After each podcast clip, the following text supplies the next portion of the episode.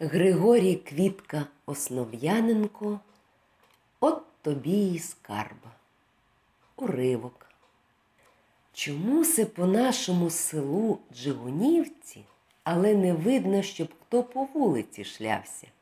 Таки і малої дитини не побачиш. Уранці схопилося сонечко таке веселеньке, зараз обогріло усюди.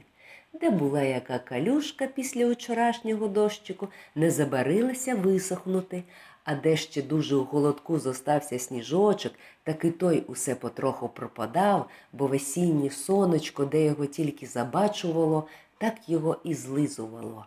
На небі хоч би тобі хмариночка, пташечки співають веселенько, травонька по вгородам зеленіє, як те сукно, дерево, а вже не яке, як та верба, розпукується.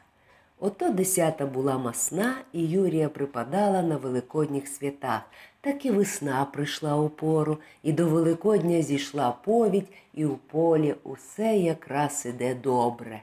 І от об Юрії ворона у житі сховається, і тим-то на сей день так на дворі тепленько і усюди, мов рай так весело. Чому ж це, коли на вулиці так гарно і весело?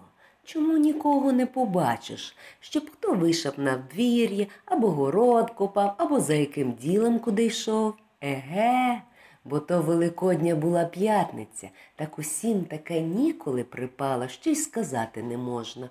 У кожнім дворі хазяйство робить своє діло. Старий, обпатравши кабана, розділяє його на шматки і розсила меншими хлопцями, що у хату до жінки, на ковбаси та на капусту на праздник, а що треба надальш на святки, так посила до молодої невістки в комору, щоб ховала, поки ще до чого дійдеться. А цю невістку Узяла тільки що на пущальні, так ще не дуже що тямила по господарству, та ще собі з бідності узята, так і не знала, що і як, завіщо узятися, так тим її послали у комору, щоб усе поприбирала. Яке нужніш, так щоб клала ближче де наверсі, а чого празниками не потребується, так щоб дальше застановила. Так у неї, бо діла зовсім не поспіша чи пересуне що, чи переложить, а сама зирк з комори на древітню, бо там її Василь на всі праздники нарублює дрівець. Визирне вона з комори та й пита мужика. А об чим? Так аби щонебудь з ним поговорити або хоч подивитися на нього, бо бачити не можна ні їй, ні йому діла покинути та зійтись, щоб поговорити. Коли ж не об чим мужика спитати, так хоч глянути на нього, бо, бачите, давно бачились. Ось що б вас з молодожонами, як я і себе згадаю, так ну, усього бувало, і празників не тямив. Не тепер споминки. Ех, усе то минулося. І Василь же не хитрий, коли колоду та чи вдарив обухом раз або два, та й зирк на коморячі двері, так якраз і є, там хвенна визирнула. Дивляться один на одного, як ті ясочки. Вона пита об відрі, а він її промотовило. Що то, якби спустити їх докупи? Так бо старий, упоравши кабана, приймається різати баранця, так знає, покрикує на Василя, щоб мерщі рубав дрова, бо наньмичка вийшла з хати за дровами та й стоїть порожняком, бо нічого узяти. Не нарубав Василь.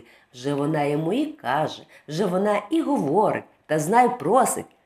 Так ніколи бо йому дивиться на свою хвенну голубку і, слухаючи, що вона йому ще скаже, нічого не чує, що йому хоч над ухом говорить. А що в нього на думці, так нічого й розказувати, бо і самі здорові догадаєтесь. А у хаті тієї наньмички кріпко бажають, і ось нехай лишень вийде, то зараз на неї і напустяться, чому забарилася, за чим трохи дрову несла, бо тільки що вчинила тісто на паску, так піч треба дуже натоплювати, щоб у хаті було дуже тепло та душно, а то тісто перекисне і паска не вдасться. Тоді лих і невісті, що хоч і третій год, як узята, та ще уперше сама пече паску, бо стара мати, будучи її свекруха, вже стала собі немощненька, і сей год не приймається ні за віщо, а тільки, сидячи на полу, порядок дає та знай гримає, звісно, на невістку. Того переложила, того мало положила, то се не туди, то те не так, звичайно, як свекруха, що вже знайде, за що моркву скромадити. А у бідної невістки і руки, і ноги трусяться. Оборони Боже, яка паска не вдасться. Тоді їй просвідку не буду. Свекруха сваритиметься та попрікатиме, що за три годи нічого не навчилась і що хоч і сама йшла з багатої сім'ї, та, мабуть, дома байдики била, а господарства не вчилася, так всі її попрьоки пущена й усього. Все ж свекруха, а то і свекор.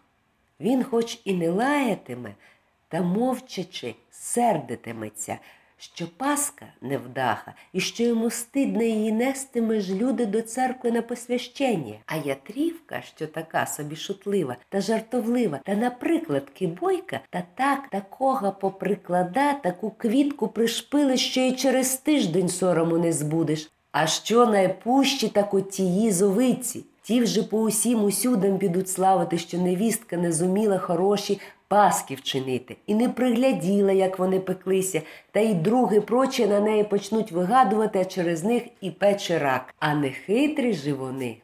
Покинули саму невістку з наймичкою поратися.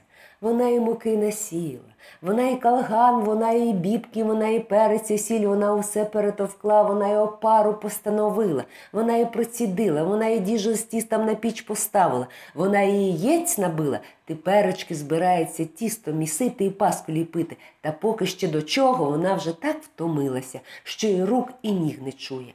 А тут свекруха знає моркву скромадить. Треба ще до малої дитини кинутися, підложити суху пелюшку, хоч трохи погодувати, бо бідне вже давно просить та кричить не своїм голосом. А старший хлопчик лазить по хаті та не тямлячи, який сьогодні день, що нікому не можна у роти різки узяти, знай голосить та докуча матері просячи папи.